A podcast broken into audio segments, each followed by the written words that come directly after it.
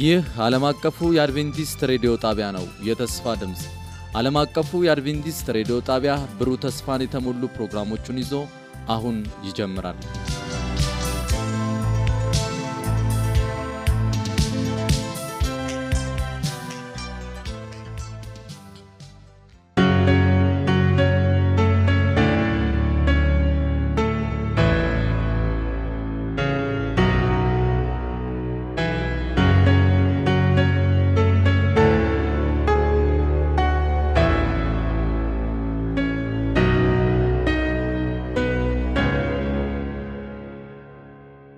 በጌታ የተወደዳችሁ የጌታ ውድ ልጆች እንደምን ከረማችሁ?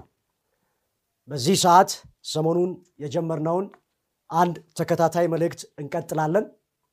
ስለዚህ ጊዜ እግዚአብሔርን ከልባችን ነው የምናመሰግነው። የሰውን ሕይወት የሚያቆያት የሚንከባከባትና ወደ ሰማይ ክብሯ የሚወስዳት ጌታ ኢየሱስ ነው። ስለዚህ ስለ ጥበቃው፣ ስለ እንክብካቤው እየመራን ስላለው የሰማይ ጉዞም ከልባችን እናመሰግነዋለን። እንግዲህ ባለፉት ሁለት ተከታታይ ሳምንታት እንደተመለከትነው አንድ ርዕስን እያጠናን ነው። እግዚአብሔር ቃል የሚሰጠንን መልእክት እየተቀበልን ነው። በመስቀሉ ዙሪያ የሚል ዋና ሐሳብን ይዟል። ይሄ በመስቀሉ ዙሪያ የሚል ዋና ሐሳብ የክርስቶስ መስቀል በሚል አጠቃላይ ርዕስ የተዘጋጀ ሲሆን በመስቀሉ ዙሪያ በመስቀሉ ላይ እና ከመስቀሉ ጀርባ የሚል ዋና ዋና ሶስት ክፍሎች አሉት እና የመጀመሪያውን በመስቀሉ ዙሪያ የሚለውን ክፍል በ13 መልእክቶች እንቃኘዋለን። እስካሁን እንግዲህ ሁለቱን ተመልክተናል። በመስቀሉ ዙሪያ እነማን ነበሩ? በመስቀሉ ዙሪያ እነማን ምን አደረጉ? በመስቀሉ ዙሪያ የተከናወነው ነገር ዛሬ እኛንና ጌታ ኢየሱስ ክርስቶስን በምን መንገድ ሊያቆራኘን ሊያገናኘን ይችላል? ያንን ነው በዋናነት የምናተኩርበት። በዚህ ሰዓት ደግሞ ካለፈው ሳምንት በቀጠለ ሁኔታ በመጀመሪያ ላይ የጌታ ዋጋው ስንት ነው በሚል ርዕስ የይሁዳን በመስቀሉ ዙሪያ የነበረውን ተሳታፊነት ለመመልከት ሞክረናል። በሳምንቱ ደግሞ የአይሁድ ሕዝብ አለቆችን የቅናት መንፈሳቸው በመስቀሉ ዙሪያ እንደሰበሰባቸውና በመስቀሉ ዙሪያ በመገኘታቸው ምን አይነት አጨራረስን ከህይወታቸው እንመለከታለን። ምንስ ለህይወታችን ማስቀረት እንችላለን የሚለውን በተወሰኑ ጥቂት ደቂቃዎች ተመልክተናል። ዛሬ ደግሞ የፍርሃት ኃይል በጴጥሮስና በክርስቶስ መስቀል መሃል በሚል ርዕስ የፍርሃት ኃይል ምን ያህል ነው? ፍርሃትስ ምንድን ነው? በእኛና በክርስቶስ መካከል በተሰቀለው በሞተው ከሞትም ተነስቶ የዘላለም ሕይወትን በነፃ ላበረከተው የእኛ በልባችን የምንይዘው ፍርሃት ምን አይነት ውጤትን ምን አይነት የሕይወት ልምምድን ያመጣል የሚለውን ከጴጥሮስ በመስቀሉ ዙሪያ ካደረገው ሁኔታ ላይ ተመርኩዘን እንቃኛለን። ጴጥሮስ በመስቀሉ ዙሪያ የተገኘበት ሁኔታ የሚያሳዝን ቢሆንም በፍርሃት የተሞላ ቢሆንም አጨራረሱ ደግሞ እንደ እግዚአብሔር ፈቃድ ስለሆነ ከዚህ ከጴጥሮስ በመስቀሉ ዙሪያ ከተለማመደው የሕይወት ተሞክሮ ትልቅ ነገርን እንደምናገኝበት ተስፋ አደርጋለሁኝ። በማርቆስ ወንጌል ላይም ተመዝግቧል የጴጥሮስ ሁኔታ። በማቴዎስ ወንጌል ላይም ተመዝግቧል። በሉቃስ ወንጌል ላይም ተመዝግቦ እናገኛለን። በዮሐንስ ወንጌል ላይም ጴጥሮስ በመስቀሉ ዙሪያ ምን እንዳከናወነ የጌታ መንፈስ እንዲሰፍር አድርጎልናል። በማቴዎስ ላይ የሰፈረውን ለዛሬ እንመለከታለን። ጴጥሮስ ጌታ ኢየሱስ ክርስቶስ በይሁዳ ተላልፎ ለአይሁድ አለቆች ከተሸጠ በኋላ የአይሁድ አለቆች በሸንጓቸው አስቀምጠው በምሽት ሲመረምሩት፣ በማለዳም ጉባኤያቸውን አሟልተው የተዛባ ፍርዳቸውን በሚሰጡበት ጊዜ በተለይ በቀያፋ ፊት ከመቅረቡ በፊት በሐና መኖሪያ ቤት ውስጥ በዮሐንስ አስፈቃጅነት ወደ ሐና ወደ ሊቀ ካህኑ ግቢ ከገባ በኋላ ጴጥሮስ ለክርስቶስ መስቀል ምን አስተዋጽኦ አደረገ? በመስቀሉ ዙሪያ ምን ያደርግ ነበር ጴጥሮስ? በማቴዎስ ምዕራፍ 26 ላይ ከቁጥር 69 ጀምሮ ያለውን ሐሳብ እናነባለን። ከዚህ በኋላ ጴጥሮስ በሊቀ ካህናቱ ግቢ ውስጥ ተቀምጦ ሳለ አንዲት የቤት ሠራተኛ ወደ እርሱ ቀርባ አንተም ከገሊላው ከኢየሱስ ጋር ነበር አለችው።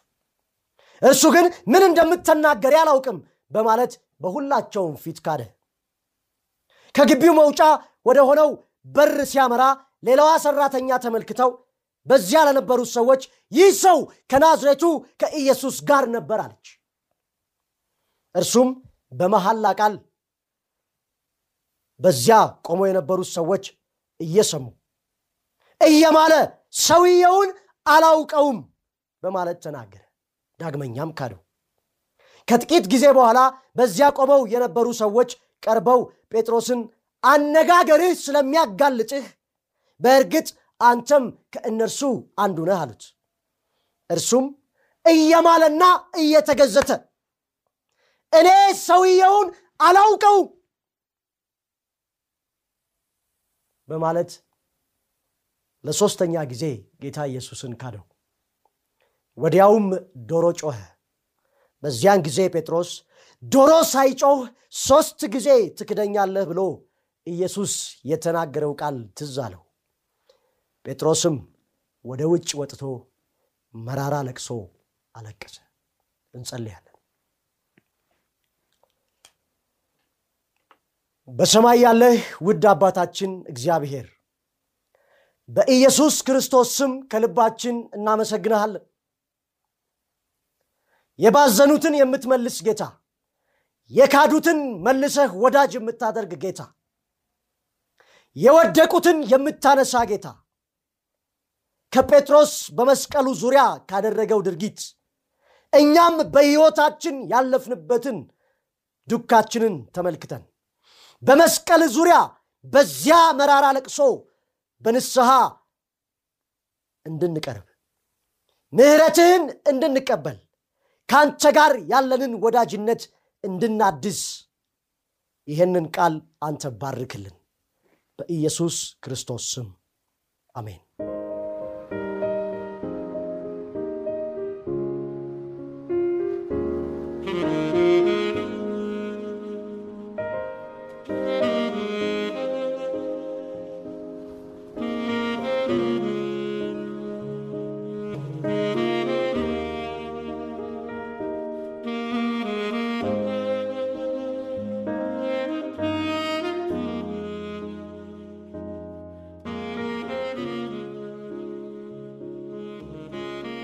መጽሐፍ ቅዱሳችንን ስናጠና ጴጥሮስ በጣም ከለርፉል የሆነ ሰው ነው።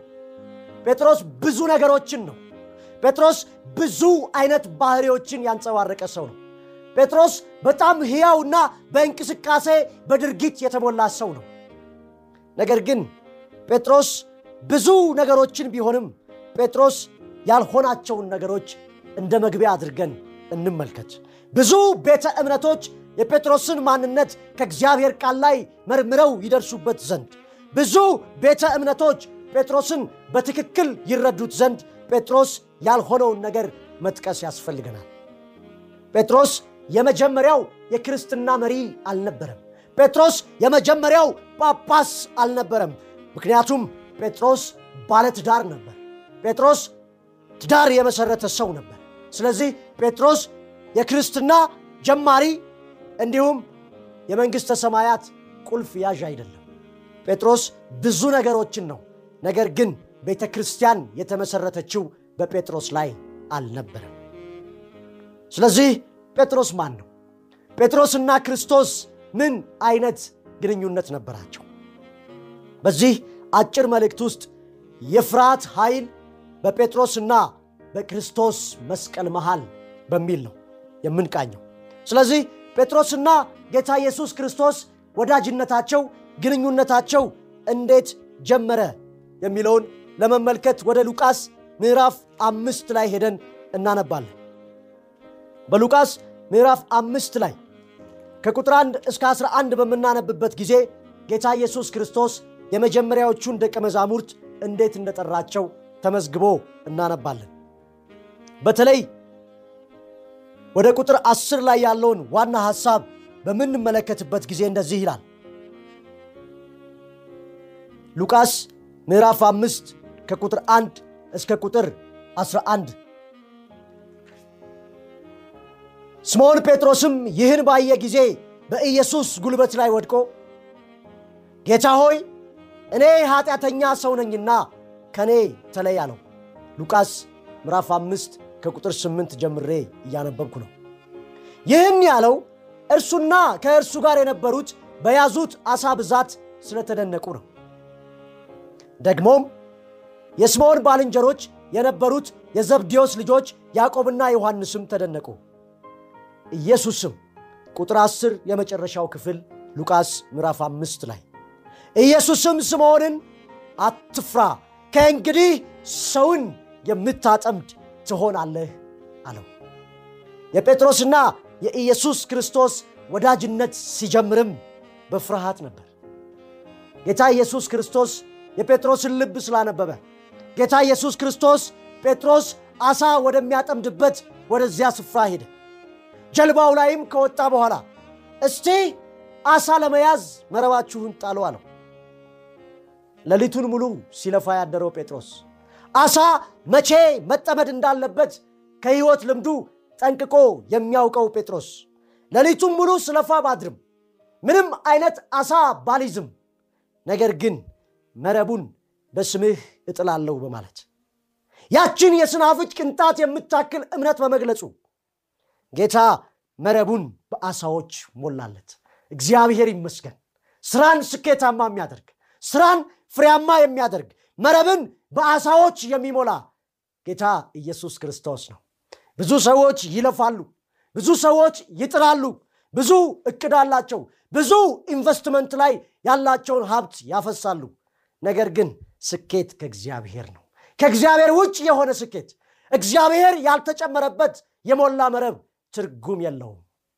ስለዚህ ጴጥሮስ መረሙ በሞላ ጊዜ በዓሣዎች በተትረፈረፈ ጊዜ አንድ ዋና ስሜት ተሰማው፣ ፍርሃት። ጴጥሮስ ከጌታ ኢየሱስ ክርስቶስ አጠገብ መሆን እጅግ አስፈራው። የኢየሱስ ክርስቶስን ቅድስና ሲመለከት፣ የኢየሱስ ክርስቶስን ታላቅነት ሲመለከት፣ እውነተኛው መሲህ ምን አይነት ኃይልና ግርማ እንዳለው በመጠርጠሩ በኢየሱስ ውስጥም አዳኙ ጌታ ክርስቶስን በእምነት አይኖች በመመልከቱ ጴጥሮስ በፍርሃት ተሞላ። ጴጥሮስም አለ፣ ጌታ ሆይ እኔ ኃጢአተኛ ሰው ነኝና ከኔ ራቅ አለው። የጴጥሮስና የክርስቶስ ወዳጅነት በፍርሃት ስሜት ታጅቦ ነበር የተጀመረው። ጴጥሮስ የኢየሱስን ንጹሕነትና የራሱን ኃጢአተኝነት በሞላው መረቡ ውስጥ መመልከት ቻለ። እግዚአብሔር ይመስገን። ዛሬም ለሁላችንም ይህ ይሆን ዘንድ በጌታ ስም እኔ ይመኛለሁ። በስኬታችን ውስጥ፣ በሙላታችን ውስጥ፣ በሐሳባችን መከናወን ውስጥ፣ በስራችን ከፍታ ውስጥ የእኛን ማንነትና የጌታ የኢየሱስ ክርስቶስን ንጹሕነት እንድናይ ጌታ አይኖቻችንን ይክፈትልን። ብዙዎች ጌታ ይባርካቸዋል። ብዙዎች መረባቸውን በዓሣ ጌታ ኢየሱስ ይሞላላቸዋል። ብዙዎች ራሳቸውን ብቻ ማሞገስን ግን ይመርጣሉ። ጴጥሮስ አለ፣ እኔ ኃጢአተኛ ሰው ነኝ። ጌታ ሆይ እኔ እናንተ ጓደኞች ልንሆን በፍጹም አንችልም። ጌታን ቅድስናውን ፈራው። ደስ የሚል ነገር ግን ብዙ ከባበሉት ከጌታ የሚያርቅ ፍርሃት ነበረ ጴጥሮስ የተሰማው።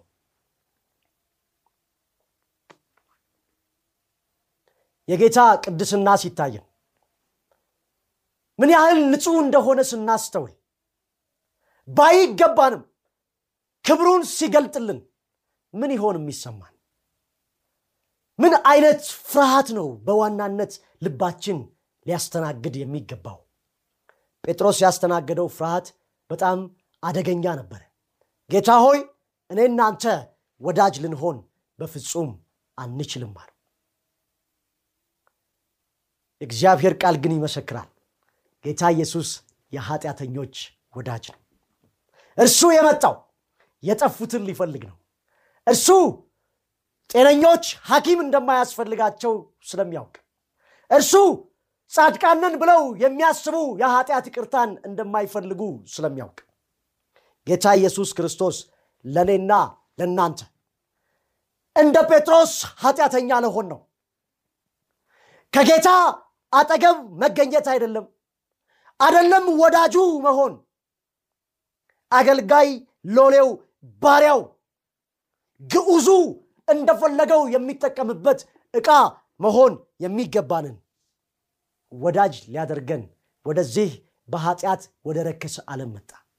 ስለዚህ ጴጥሮስ ይህን ማወቅ ነበረበት። የፍርሃት ኃይል ግን በክርስቶስና በጴጥሮስ መሃል መግባት የጀመረው በመስቀሉ ዙሪያ ሲገናኙ አይደለም። ገና ህይወትን ሀብሎ ከጌታ ኢየሱስ ክርስቶስ ጋር ወዳጅነትን ሊመሰርት ሲል የፍርሃት ኃይል በጴጥሮስና በክርስቶስ መካከል ለመግባት ጥረት አደረገ። ጌታ ግን እንደዚህ አለው አትፍራ በአሳው ተደንቀሃል። ነገር ግን እኔ ሰውን አጥማጅ አደርግሃለሁ። እንደዛ ነው የሚለው ያነበብነውን ቃል መልሰን ስንመለከተው አትፍራ። ሰዎችን አጥማጅ አድርግሃለሁ። እንግዲህ ጴጥሮስና ጌታ ኢየሱስ ክርስቶስ ወዳጅነታቸው የተጀመረው በዚህ መንገድ ነበር። ጴጥሮስም የጌታ ክብር ስለተገለጠለት አዳኙ መሲህ እንደሆነ በዛች የስናፍጭ ቅንጣት በምታክል የእምነት አይኑ ስላየ ተከተለኝ ሲለው ሁሉን ትቶ ተከተለው። በስኬቱ ውስጥ በሞላው መረቡ ውስጥ የጌታን ክብር ስላየ የሞላ መረቡን የምድራዊ ስኬቱን ሆዱን እቅዱን ዓላማውን ሁሉን ትቶ ጌታ ኢየሱስን መከተል ጀመረ። የኢየሱስ ክርስቶስ ደቀ መዝሙር ሆነ። እርሱ ጌታ እሱ ደግሞ ሎሌ ሊሆን እርሱ መምህር እርሱ ደግሞ ተማሪ ሊሆን ጴጥሮስ ወስኖ ከጌታ ጋር ህይወትን ጀመረ ጴጥሮስ ብዙዎቻችንን የሚመስል ሰው ነው። ፈጥኖ የሚናገር ሰው ነው። ጴጥሮስ ሁል ጊዜ የተዘጋጀ ሐሳብ ያለው ሰው ነው። ሁል ጊዜ የሚናገረው አያጣ። ሁል ጊዜ ጌታ ኢየሱስ ክርስቶስ ሲያስተምርም ሆነ ዋና ነጥቦችን ሲያስቀምጥ የሚናገረው የማያጣ ሰው ነው ጴጥሮስ። ስለዚህ ፈጥኖ ተናጋሪ ነው ዛሬ ብዙዎቻችን በአንደበታችን የምንሰናከልን እንደ ጴጥሮስ። ፈጥነን እናገራለን ጴጥሮስ ፈጥኖ ተናጋሪ ብቻ አይደለም ፈጥኖ የሚወስን ሰውም ነው። ለውሳኔ የቸኩል ነበር ጴጥሮስ። ከጌታ ከኢየሱስ ክርስቶስ ጋር ህይወቱን ካቆራኛት በኋላ ሁሉን ነገር ትቶ ጌታን ሊሰማው ከእርሱ ሊማር እርሱ ወደሚልከው ሊሄድ ከወሰነ በኋላ ግን ችኩልነቱ ያስቸግረው ነበር በዚህ ጎዳና ያላለፈ አገልጋይ ማግኘት በፍጹም አይቻልም ተብሎ እስከ መናገር ያስደፍራል። ብዙዎቻችን ፈጥነን በመናገር ፈጥነን በመወሰን ከጌታ ምሪት ብዙ ጊዜ ስንወጣ ራሳችንን እናገኘዋለን። እናም ጴጥሮስ ፈጥኖ የሚናገር ፈጥኖ የሚወስን ስለዚህ ፈጥኖ ቸኩሎ የሚፈራ ሰው ነበር ፍርሃት በጴጥሮስና በኢየሱስ ክርስቶስ መሃል በተደጋጋሚ ይገባ ነበረ ይሄ ፍርሃቱ ነው አብሮት ኖሮ በመስቀሉ ዙሪያ በሚያሳዝን መንገድ እንዲገለጥ ያደረገው። ይሁዳ በስስቱ ምክንያት በመስቀሉ ዙሪያ ጠላት ሆኖ ተገኘ። የአይሁድ ህዝብ አለቆች በቅናታቸው በተሞሉት የቅናት መንፈስ ምክንያት የመስቀሉ ጠላት ሆነው በመስቀሉ ዙሪያ ተገኙ። ጴጥሮስ ፍርሃቱን በልቡ አንግቦ ስለኖረ አትፍራ እያለ በተደጋጋሚ ጌታ ኢየሱስ ቢያደፋፍረውም ያቺ ፍርሃት የጌታ የኢየሱስ ክርስቶስ የሚከብርበት ሰዓት በደረሰ ጊዜም ተገልጣ ጉድ አደረገችው። ነገር ግን የጴጥሮስ ግንኙነት ከኢየሱስ ክርስቶስ ጋር የቅርብ የሚባል ነበር። በደንብ የጠበቀ ግንኙነት ነበረው። የይሁዳን ስንመለከት የቅርብም የሩቅም የማይባል ትኩስም ቀዝቃዛም ያልሆነ የለብታ ህይወት የነበረው ነበር። ጴጥሮስ ግን እንደዛ አይደለም። ከኢየሱስ ክርስቶስ ጋር የነበረው ህይወት በግለት የተሞላ የቅርብ ከሚባሉት ኢነር ሰርክል የሚሏቸው ከሦስቱ ከያዕቆብ ከዮሐንስ ጋር ተደምሮ ጴጥሮስ የኢየሱስ የቅርብ ወዳጅ ነበረ። ለጌታ ትኩስ ልብ ነበረው። ለጌታ የሞቀ ፍቅር ነበረው። ችኩልነቱ ቢያስቸግረውም ፈጥኖ መወሰኑ እንቅፋት ቢሆንበትም የሚፈራ ልብ ቢኖረውም ነገር ግን ለኢየሱስ ክርስቶስ ፍቅር ነበረው። ራሱን እስከማያውቀው ድረስ ራሱን እስከማይቆጣጠር ድረስ ለጌታ እስከ ሞት ድረስ ታማኝ እንደሚሆን ይሰማው የነበረ ሰው ነው ጌታን በቅርብ መወዳጀት በጣም አስፈላጊ ነው። ጌታን ቀረብ ላሉት ሰዎች ጌታን ቀርበው ለተወዳጁት ሰዎች ፈሪ ቢሆኑ ድፍረትን ይሰጣቸዋል ቢወድቁ ያነሳቸዋል በማዕበል ውስጥ ቢሰጥሙ አድነኝ ብለው ሲጣሩ እጃቸውን ይዞ ከማዕበሉ በላይ ያደርጋቸዋል። ስለዚህ ጴጥሮስ የቅርብ ግንኙነት ነበረው። ጌታ ኢየሱስ የትኛውን የህይወታችንን ክፍል እየሰራው እንደሆነ በግል ሁላችንም እናውቃለን። በምንም አይነት የተመሰቃቀለ ስብዕና ውስጥ ብንሆን ችኩሎች ብንሆን ፈጥነን እየወሰንን ውሳኔዎቻችን እያጠፉን ቢሆን አስር ጊዜ ከጌታ እየተነጠልን እጁን መንጭቀን እየወደቅን ቢሆን ፈሪ ልብም ቢሆን ያለን ለጌታ የተከፈተ የሞቀ ልብ ካለን ግን ደፋር ሊያደርገን ለስሙና ለክብሩ ቀድሶ ሊያቆመን ፈቃደኛ ነው። ጌታን በቅርብ መወዳጀቱ በወደቀ ጊዜ መነሳት ሆኖለታል ጴጥሮስ። ጌታን በቅርብ በመወዳጀቱ በካደ ጊዜ መመለስ ሆኖለታል ጴጥሮስ። ጌታን በቅርብ በመወዳጀቱ በፈራ ጊዜ ድፍረት ሆኖለታል ጴጥሮስ። ጌታን በቅርብ በመወዳጀቱ በሰጠመ ጊዜ እንደገና መውጣት ሆኖለታል ጴጥሮስ። ጴጥሮስ ጌታን በቅርብ የተወዳጀ ሰው ነበር። ስለዚህ በመስቀሉ ዙሪያ የነበረውን ጴጥሮስ ህይወቱን ስንቃኝ ለሁላችንም የእግዚአብሔር ቃል ልቦናችንን ከፍቶ በቅርብ አዳኙን መሲህ እንድንወዳጀው ግብዣን ያቀርብልናል። ከጌታ ጋር ያለን ግንኙነት እንዴት ነው?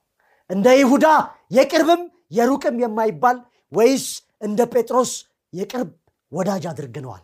ጌታ ኢየሱስ ክርስቶስ የቅርብ ወዳጃችን ቢሆን ልባችንን ብንከፍትለት ቤታችን ለኢየሱስ ክርስቶስ መንፈስ ክፍት ቢሆን ልጆቻችን በኢየሱስ ክርስቶስ መንፈስ ተሞልተው እንዲያድጉ ቢፈቀድላቸው ትዳራችን በኢየሱስ ክርስቶስ መንፈስ እንዲሞላ ቢፈቀድለት ጌታን በቅርብ ብንወዳጀው በሕይወታችን ሲሰራ ማየት እንችላለን።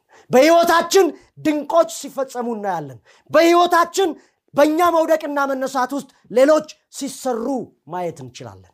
ጴጥሮስ ጌታ ኢየሱስ ክርስቶስን በቅርብ የተወዳጀ ሰው ነበረ። ይሁዳ ጌታን ሲርቀው ጴጥሮስ ግን ወደ ጌታ ይሳብ ነበረ። ወዳጄ የመስቀሉ ስበት ምን ያህል ልብህን እየጎተተው ነው? እህቴ በመስቀሉ ዙሪያ ቆመሽ ስታሰላስይ በመስቀሉ ላይ ከፍ ያለው ጌታ እንዴት አድርጎ እየሳበሽ ይሆን? ጴጥሮስ እነ ይሁዳ ጌታን ሲርቁት እርሱ ግን በመስቀሉ ፍቅር ይሳብ ነበር። መስቀሉን እንኳን እየተቃወመው ሳይገባው። ስለዚህ የክርስቶስ ፍቅር ወደ ራሱ የሚስብ ነው የክርስቶስ ፍቅር ወደ ራሱ ወዳጅ አድርጎ የሚያስጠጋ ነው። ህይወትን ከክርስቶስ ጋር ሲጀምር እኔ ኃጢአተኛ ሰው ነኝ ራቅ ብሎ ነበር ጴጥሮስ። ጌታ ኢየሱስ ክርስቶስ የኃጢአተኞች ወዳጅ እንደሆነ የቀረጥ ሰብሳቢዎች ወዳጅ እንደሆነ በሌሎች የተናቁ የአመንዝሮች ቦታ ያልተሰጣቸው በእግዚአብሔር ህዝብ በአይሁድ አለቆች የተናቁና የተጠሉትን ጌታ ኢየሱስ እንደሚወድ በማየቱ ጴጥሮስ ለኢየሱስ ክርስቶስ የቅርብ ወዳጅ ሆኖት ነበር። ስለዚህ ጴጥሮስ በጌታ በኢየሱስ ክርስቶስ በጭንቅና በምጥ የተወለደ ልጁ ነው። ብዙ ጊዜ ተንፈራግጧል።